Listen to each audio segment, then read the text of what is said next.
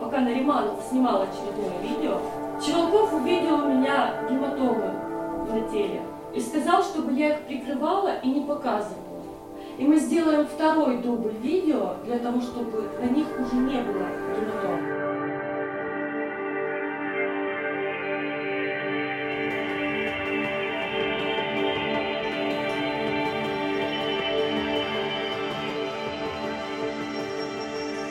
Арешти та переслідування жінок на півострові довгий час були червоною лінією, яку спецслужби рідко перетинали.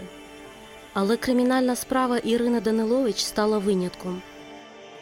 З вами Лутфіє Зудієва із Криму, і це третій епізод подкасту Захисниця і Маєджі. 29 квітня 2022 року медсестра Ірина Данилович поверталась додому з роботи з медичного центру Малахіт.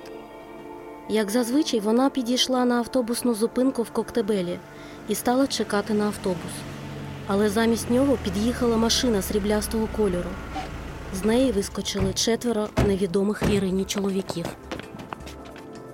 Лише один був з відкритим обличчям, решта у балаклавах та камуфляжній формі. Чоловік без маски дістав посвідчення з кишені, представився працівником ФСБ і сказав, що йому треба поговорити з Іриною Данилович. Він вимагав, щоб вона сіла в машину та поїхала з ними. Ірина не довіряла незнайомцям та розуміла, що ніхто не зможе допомогти їй. Вранці на зупинці було абсолютно безлюдно.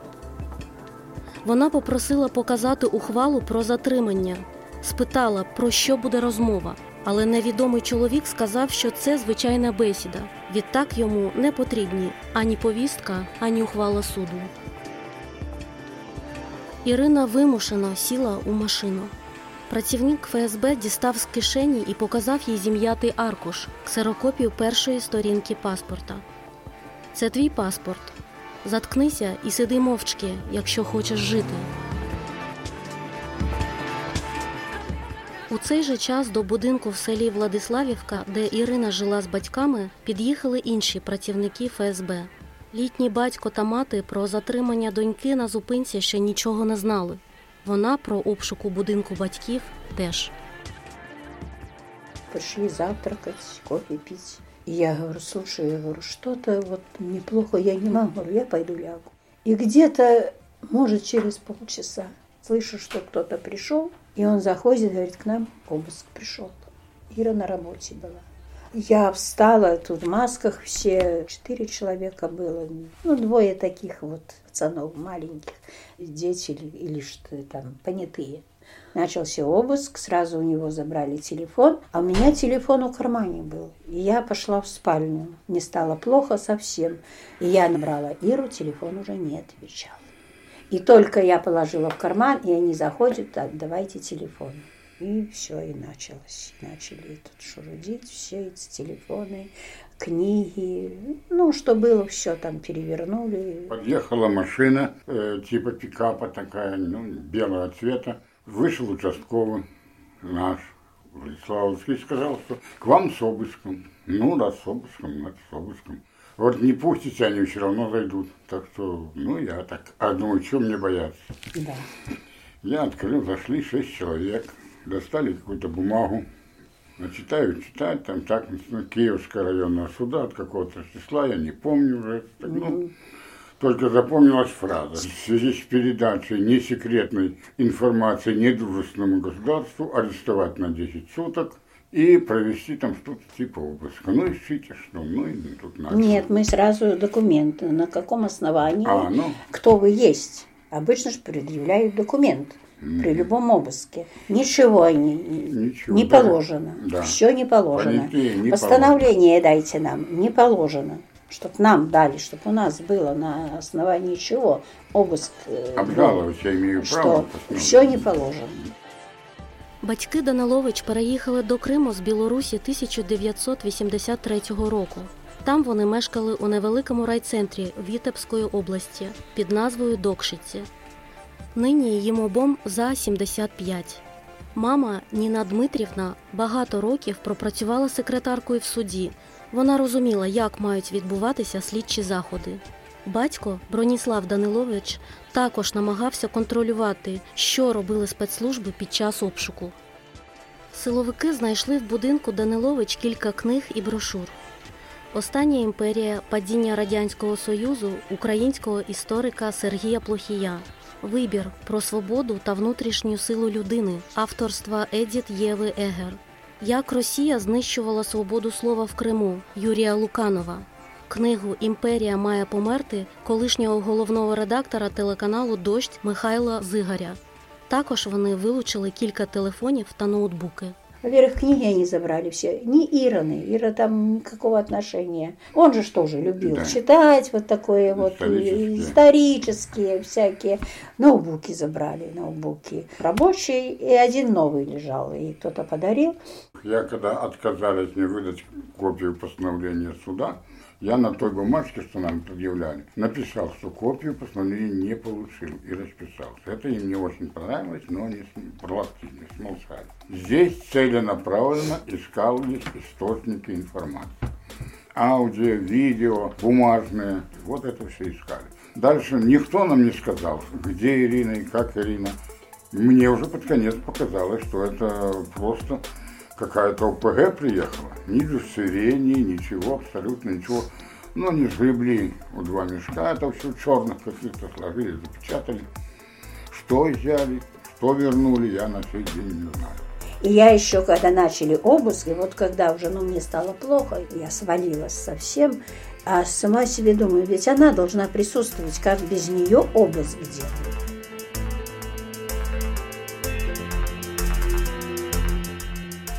Ніна та Броніслав Даниловичі два дні чекали на доньку вдома.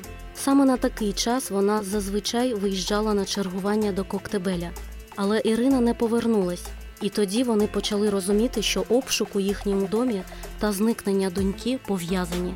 Ничего не было. Ни статьи, ничего. Вот постановление суда какого-то Симферопольского.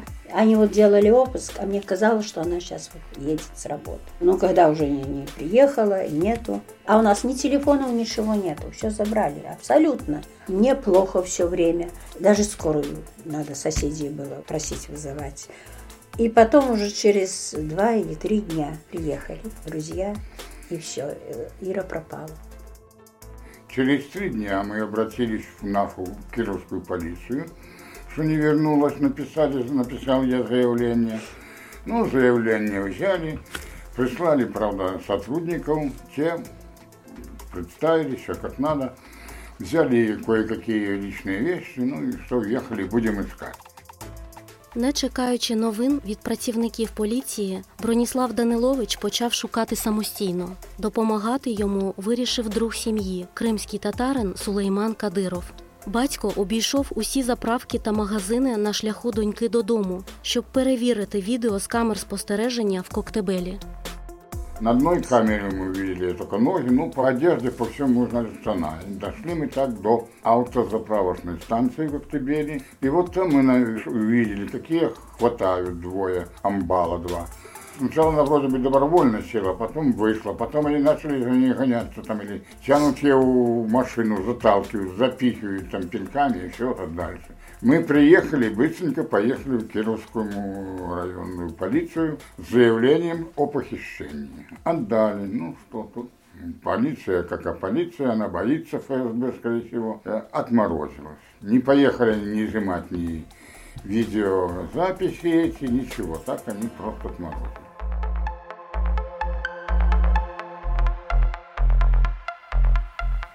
У нескінченних пошуках пройшли довгих 10 днів. Весь цей час батьки та друзі, які нічого не знали про долю Ірини, безуспішно намагалися знайти її, у тому числі і у ФСБ.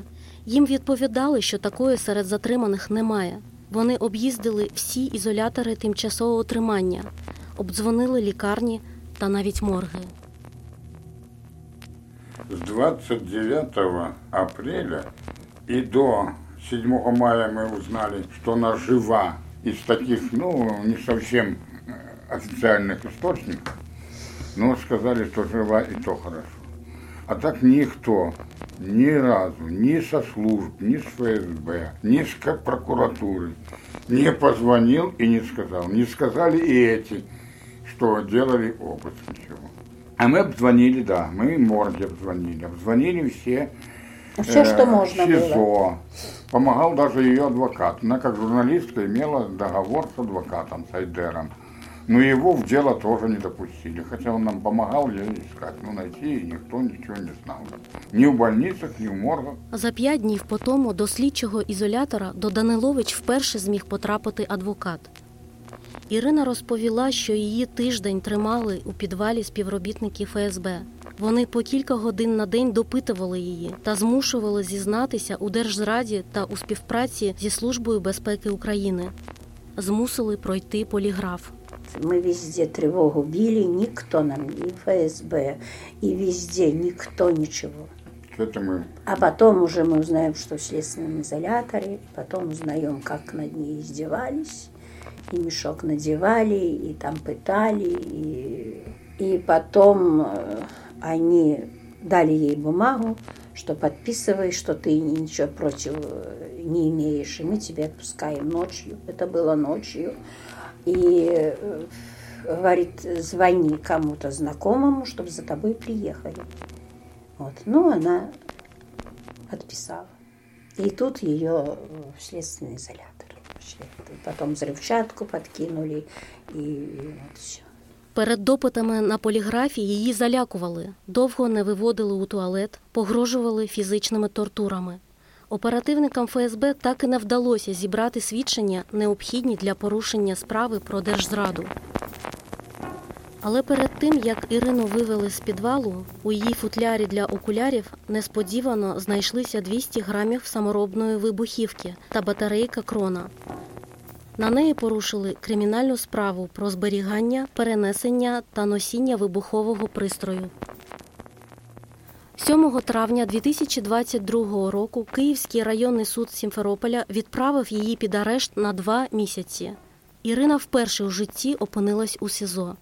Про це вона теж змогла розповісти адвокату лише тоді, коли він знайшов її. Слідство стверджує, що вибухівку знайшли в сумці відразу після затримання медсестри в Коктебелі. І що з оперативниками ФСБ у будівлі спецслужби Данилович залишалася своєю волею бо в Симферополі вона не мала іншого житла.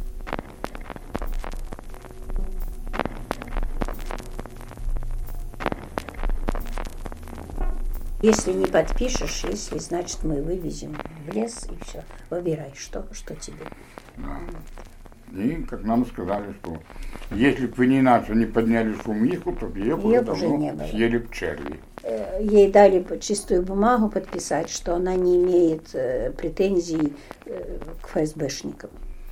А вот это, что она передавала данные не, недружественному государству. государству, ничего у них не получилось, у них ничего. И вот они подкинули взрывчатку, чтобы привлечь ее.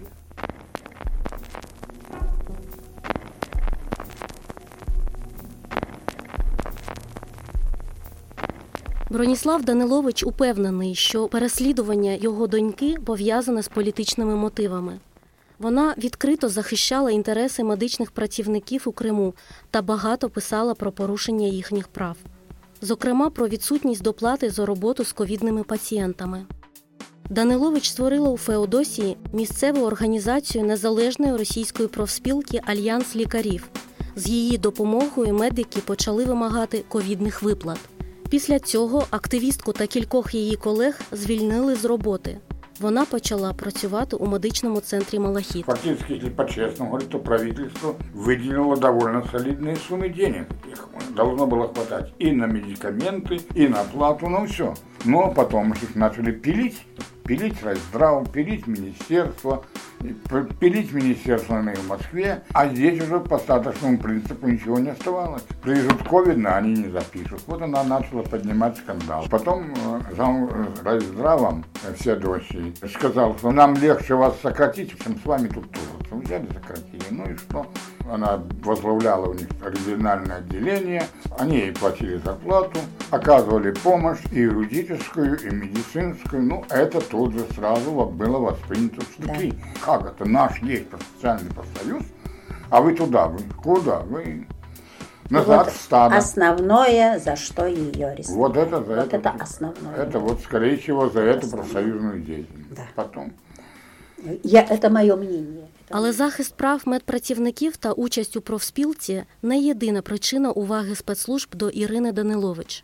Ще активніше вона займалася громадянською журналістикою, відвідувала судові засідання за політично вмотивованими справами над кримськими татарами та українцями.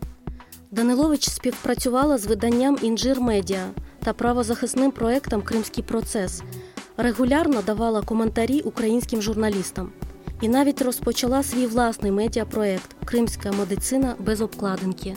Очень крепко поддерживал дружбу с крымскими татарами. А их же здесь щемят как Да.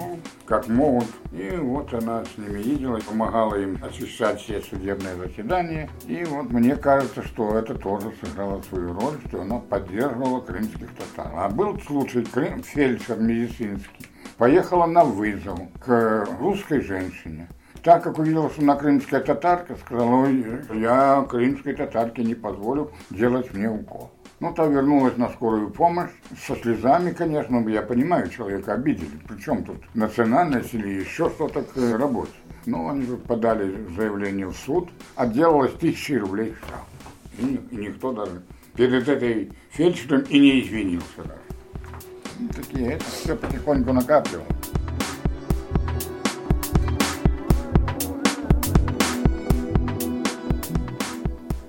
70-річний ветеран кримсько-татарського руху Рустем Усеїнов розповів мені, як познайомився з Іриною біля суду ще 2015 року. Когда началась активная фаза вот этих судебных заседаний, тогда она стала появляться среди нас, сперва изредка, потом чаще, а потом уже почти на каждое судебное заседание. Тогда мы познакомились, но она ровесница моих детей, поэтому я наблюдал за ней. Это человек с обостренным чувством справедливости. До этого не имевшая практически никаких отношений с крымскими татарами, но вот увидев все то, что происходит в Крыму, начиная особенно с 15 года, она не смогла, просто по-человечески, она же никому ничего не должна была, ничего не обязана. И вот она по зову сердца, обусловленная обостренным чувством справедливости, стала часто появляться среди нас.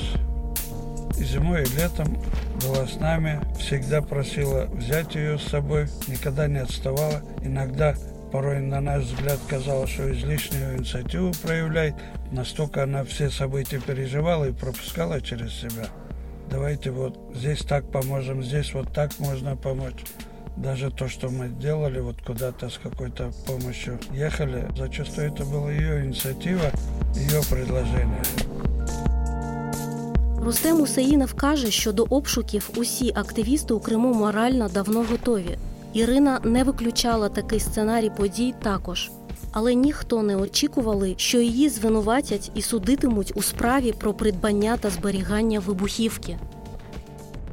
Я ей говорил, но мы мужики, мы понимаем, что мы делаем, почему мы делаем. Наш народ привык годами бороться за свои права. Для нас это как неотъемлемая часть нашей жизни. Для нее это было ново, но вот это обостренное чувство справедливости не давало ей возможности просто быть простым статистом. И она уже э, вот в течение этих нескольких лет понимала, что рано или поздно это случится с ней. И она духом была готова, морально была готова к этому. Единственное, что не знали, когда это случится и какую статью под это подведут.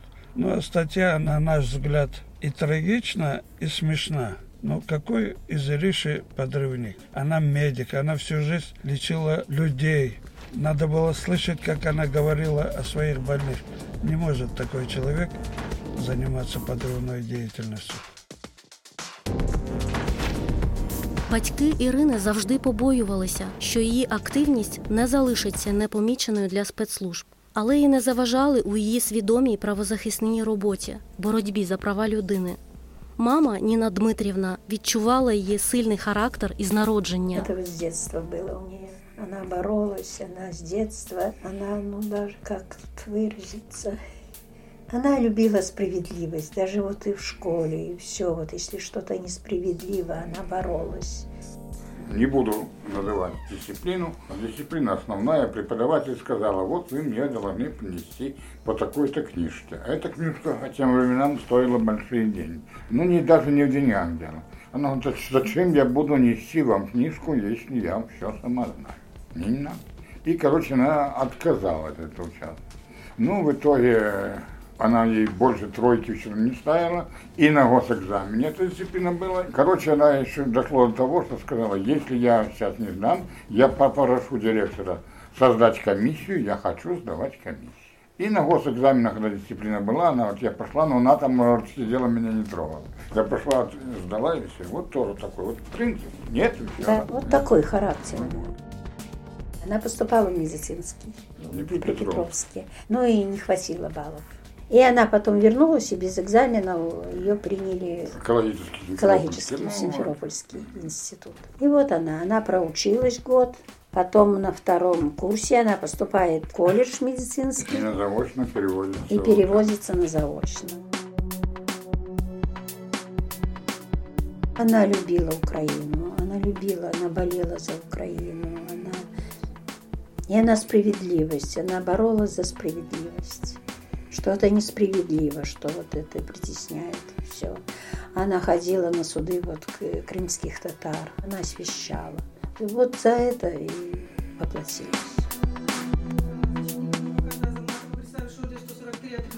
Справу активістки профспілкового руху медиків та громадянської журналістки Ірини Данилович почали розглядати у міському суді Феодосії в серпні 2022 року. До зали суду, крім батька та двох слухачів, нікого не пускали. На підтримку Ірини до суду приїздили друзі та активісти. Вони чекали на підсумки кожного засідання на вулиці. У суді Данилович детально розповіла про своє викрадення. Вона назвала прізвища працівників ФСБ, які днями утримували її у підвалі та заявила про тортури. Силовиків цікавили імена журналістів із громадського руху Кримська Солідарність та імена незалежних журналістів, які працюють у Криму. Когда с меня сняли мешок, мы были в помещении без окон. В помещении стоял стол, стул и раскладушка с каким-то грязным одеялом. Чевалков сказал, что это подвал и начал задавать мне вопрос. Какого черта ты лезла в эту историю с ковидными выплатами в больнице? Зачем тебе надо было это расследование? Везде есть коррупция.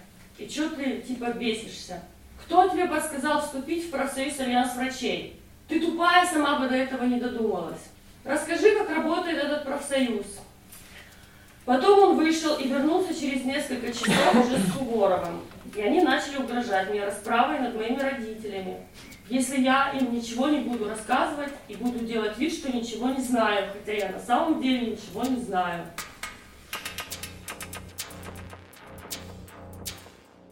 У цьому приміщенні вона перебувала тиждень. За словами Ірини, там не було вікон, світло було постійно увімкнене, брудно та холодно. Один раз на добу людина в балаклаві та камуфляжному одязі приносила їжу, але вона боялася їсти її. Свої медичні штани, які несла у сумці в день викрадення, вона підкладала під голову, щоб заснути бодай на кілька годин. У цей період у неї насильно відбирали біологічні зразки, зрізали нігтьові пластини, знімали букальний епітелій, який пізніше експерти ФСБ виявили на саморобному вибуховому пристрої. 30 апреля по 4 мая ко мне приходил этот человек в зеленой балаклаве. И по 5-6 часов в день проверял меня на полиграфе. Вопросы были такие, дословно говорю. Сотрудничала ли я когда-нибудь со спецслужбами Америки? Ну и по очереди Америки, Великобритании, Эстонии, Польши, Украины. Еще там, не знаю, очень много было стран, я даже не помню уже. Знаю ли я людей, которые сотрудничали со спецслужбами этих же всех стран? Делала ли я какие-то журналистские материалы по заданию иностранных спецслужб с целью опорочить Российскую Федерацию? Один примерно вопрос был целый день. И в конце дня мне он говорил, да, ты не врешь, все, молодец, вот завтра еще приду. Оперативники ФСБ стверджували у суді, що одразу після затримання Ірину привезли до відділу ФСБ у Феодосії, що вони оглянули її речі та знайшли вибухівку. Але Ірина заявила, що у відділі ФСБ Феодосії вона ніколи не була. Вона розповіла судді, що всі протоколи у справі були складені та підписані лише за кілька днів по тому у Симферополі заднім числом. Понятих, які виступили в суді у ролі свідків, вона також ніколи не бачила. Крім того, усі свідки сторони обвинувачення по-різному описували вибухівку і як виглядав футляр для окулярів, у якому її виявили. 6 мая, в период с 23 до 24 примерно, пришел Чевалков и Нариман. Чевалков сказал, что сначала я должна под видеозапись сказать, что я была у них по собственному желанию, и что они не применяли ко мне мир физического и психологического воздействия. Я попросила, чтобы они принесли мой телефон и сумку. Я позвоню родственникам, а потом мы и запишем видео. Чевалков сразу разозлился и стал мне угрожать, что я никогда оттуда не выйду, что ему до пенсии еще 10 лет. И ему пофиг, что я 10 лет буду жить в этом подвале. Если я хочу, мне это организуют. Если не хочу, то лес еще актуален. Нариманов начал применять физическое воздействие. Все это продолжалось около 40 минут. В итоге они вынудили меня сказать на видеозапись, что ко мне не применяется физическое и психологическое воздействие. Пока Нариманов снимал очередное видео, Чевалков увидел у меня гематомы на теле и сказал, чтобы я их прикрывала и не показывала. И мы сделаем второй дубль видео для того, чтобы на них уже не было гематом.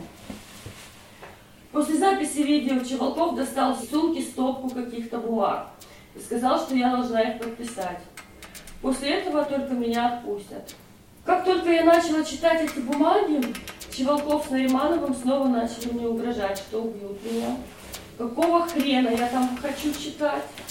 Для того, чтобы сохранить жизнь, мне пришлось поставить подписи там, где они меня заставляли. Большая часть этих листов вообще была пустой, не заполненной. На чистых листах А4 стояли галочки, где я должна была расписаться. После этого они вышли, о чем-то шептались за дверью. Потом кому-то звонили. Потом они вернулись и сказали, что у меня в чехле были не очки, а взрывное устройство. Специализированная техника осмотрела обнаруженный футляр, сообщил, что указанные предметы имеют признаки самодельного взрывного устройства. Сама Данилова Стоит никаких пояснений по данному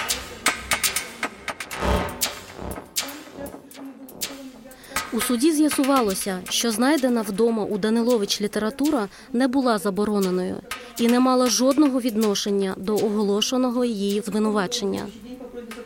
Усі вилучені в кімнаті Ірини телефони повернули. Вони виявилися старими і неробочими. Працював лише той, що був у неї під час затримання. Адвокати заявили, що спочатку обшук йшов за іншою підозрою. Йшлося про передачу інформації іноземній державі. Однак і причетність Данилович до справи про вибухівку спецслужба так і не змогла довести. Версію державного обвинувачення громадянська журналістка назвала абсурдною. Вона відмовилась визнавати провину. Никакого взрывного устройства, никаких наломанных иголок, никакой батарейки крона в моей сумке не было и в помине. Это все зафиксировано Наримановым на видеокамеру.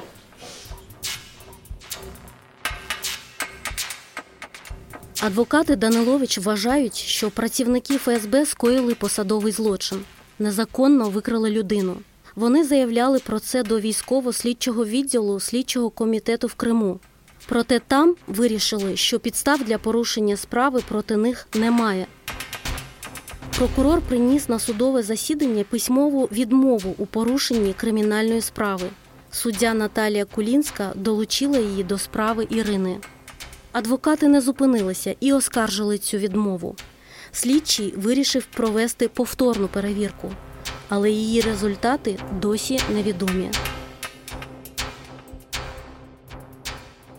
Так, уважаемые стороны, а, стороны обвинения а, дополнение судебного следствия заявления ходатайства имеются Да. еще какие-то, пожалуйста. Здесь э, прошу прикрепить против уголовного дела постановление об отказе в возбуждении уголовного дела, датировано 3 августа 2022 года, вынесено старшим следователем Российской Федерации в отношении сотрудников УСБ России по Республике Крым, Суворова, Чевалкова, Нариманова, Савченко, на основании пункта 2 части 1 статьи 224 ПКР в связи с отсутствием деяния состава преступления. Классное государство, да? Вот за него надо бороться. Похищение, Ирина Брониславовна, Ирина Брониславовна, присядьте, пожалуйста. удержание, да, лишение свободы не имеет состава преступления. Вот. Ирина Брониславовна, присядьте, пожалуйста. Вам не стыдно самим в этом участвовать? Брониславовна, пожалуйста, успокойтесь. Суд делает вам замечание. Сделайте еще одно и выгоните меня из зала суда. Я вам каждый раз это говорю. Это факт. Я если, имею если право суд сочтет, все, что думаю. если суд сочтет возможным, э, вы нарушаете порядок судебного заседания. Суд делает вам уже неоднократные Вы замечания. нарушаете УПК весь, э, производя это судебное заседание.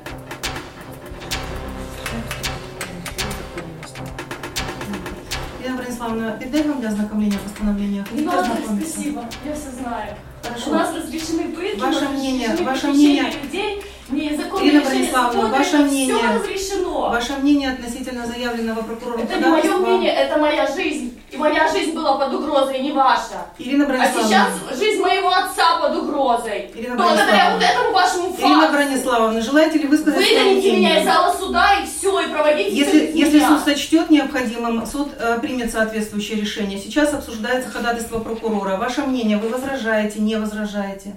Или поддерживаете мнение защитников, или какое-то другое мнение у вас? Я поддерживаю мнение защитника. Благодарю вас. Суд, совещаясь на месте, постановил ходатайство государственного обвинителя удовлетворить, приобщить к материалам дела копию постановления от 3 августа 2022 года об отказе в возбуждении уголовного дела.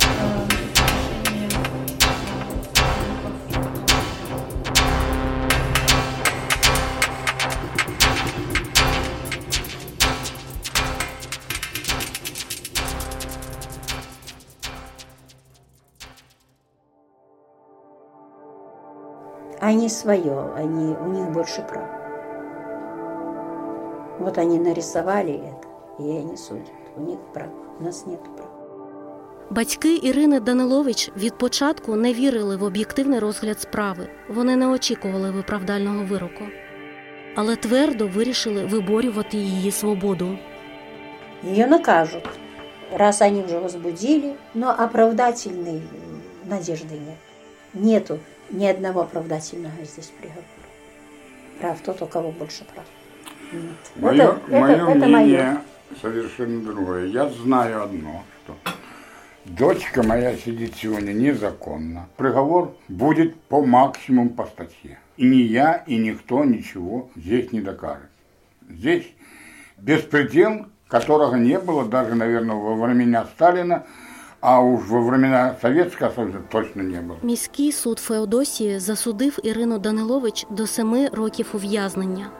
До реального тюремного терміну додали штраф у розмірі 50 тисяч рублів. Під час оголошення вироку суддя повторила ту версію подій, яку озвучив прокурор. Вона назвала необґрунтованими аргументи захисту про катування Данилович та злочин працівників ФСБ. Окремо відзначила скриншоти листування Ірини з українськими правозахисниками та журналістами. Суддя вирішила, що ці діалоги мають антиросійський зміст. При цьому суд вирішив, що слідство так і не встановило, як, коли і навіщо Данилович придбала вибухівку. Тому епізоди про придбання та зберігання суддя виключила зі звинувачення, але носіння вибухівки лишила.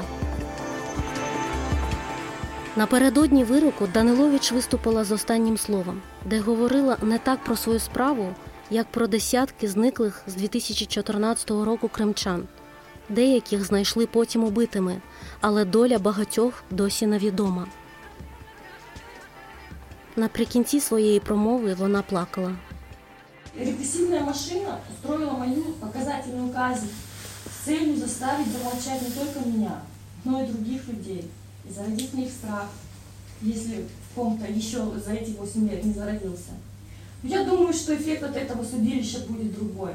Те, кто последние 8 лет жил в страхе, ну, они в нем и останутся жить, тут ничего не изменишь. Те, кто не боялся, тот и не напугается никогда. Зато теперь каждый, даже тот, кто предпочитал никуда не вникать, не лезть, и скрываться от реальности за дежурными фразами, врут все, все врут, нас это не касается, мы все равно не знаем правду, мы ни- никогда не добьемся этой правды, лучше никуда не лезть, сидеть дома и никуда не высовываться.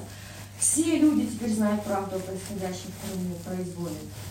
Меня здесь многие знают. Я не думаю, что кто-то, знающий меня, поверит, что вот я такой ерундой занимаюсь. И эти люди узнают правду о том, для кого в Крыму строятся новые тюрьмы, почему в приоритете тюрьмы, а не больницы, школы или детские сады. Еще раз, Ирина Бориславовна, приговор понятен вам? Конечно, Понятен. Порядок, сроки обжалования приговора понятны? Все понятно. Всё понятно. Даже понятно, насколько вам направляют Все понятно. Хорошо. Все, спасибо большое за работу. Судебное заседание закрыто. Всего доброго. Ірина Данилович не припинила займатися правозахисною роботою навіть після того, як опинилася в СІЗО. Вона консультувала ув'язнених. Коли права арештантів порушували, допомагала писати скарги на дії адміністрації СІЗО. Для помсти, як вважає Броніслав Данилович, працівники ізолятора помістили її в камеру без опалення. Після цього вона захворіла на отит вух. У суді вона скаржилася на постійний головний біль, який супроводжується шумом та болем у вухах. Під час засідання окремі фрази судді та прокурора просила повторити. На одному із засідань їй викликали невідкладну медичну допомогу, але ніякого лікування після цього Ірина так і не отримала. Через три місяці після вироку Ірина Данилович оголосила сухе голодування. Через адвоката вона передала батькові заяву, де написала, що відмовляється від води та їжі, поки її не почнуть лікувати. Так вона намагалась привернути увагу до своєї хвороби, яка прогресувала і вже призвела до часткової втрати слуху.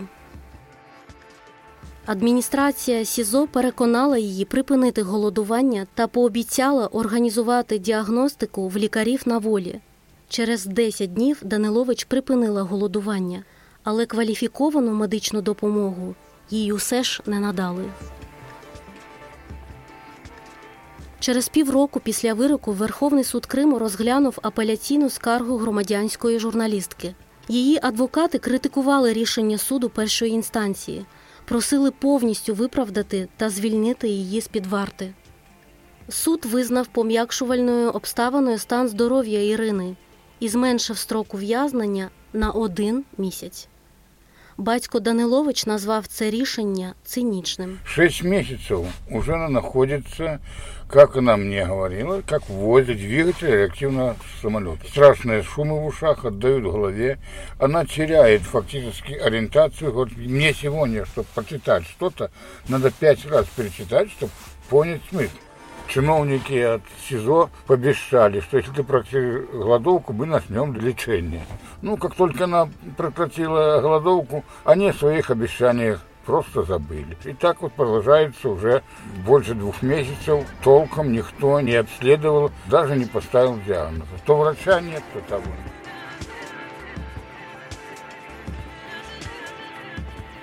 З Іриною Данилович вчинили жорстко навіть за кримськими мірками. Жінки на півострові рідко опинялися у підвалах спецслужби, тим більше з таким звинуваченням. Вторгнення Росії в Україну, яке влада в Криму називає спеціальною військовою операцією російської армії, зірвало всі старі запобіжники. Репресій тут побільшало, небезпеки стало вдвічі більше, і ще більше людського горя. Червоні лінії, що діяли раніше, почали розмиватися. Усе частіше відкривають політично вмотивовані справи проти жінок. Історія Ірини Данилович одна із найскладніших, з якими мені доводилося працювати.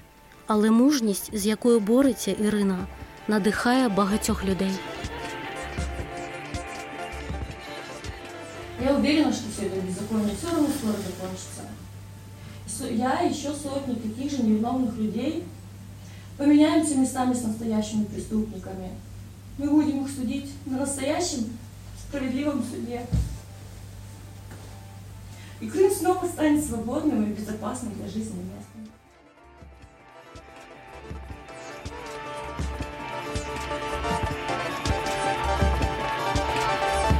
Це був третій епізод кримського подкасту Захисниця і Маєджі. Над ними працювали разом із продюсеркою Анною Кравець. Разом з редактором Антоном Наумлюком ми докладно стежили за судовим процесом у справі Ірини Данилович. Текстові репортажі про цю та інші важливі справи ви знайдете на сайті grati.me. Усі наші подкасти слухайте на ґратах або на улюбленій подкаст-платформі на ваш вибір. Підписуйтесь на оновлення, аби не пропустити наступну серію. У ній ми розповімо про виснажливі подорожі дружин політв'язнів до російських колоній. З вами була Лутфіє Зудієва. Бережіть себе.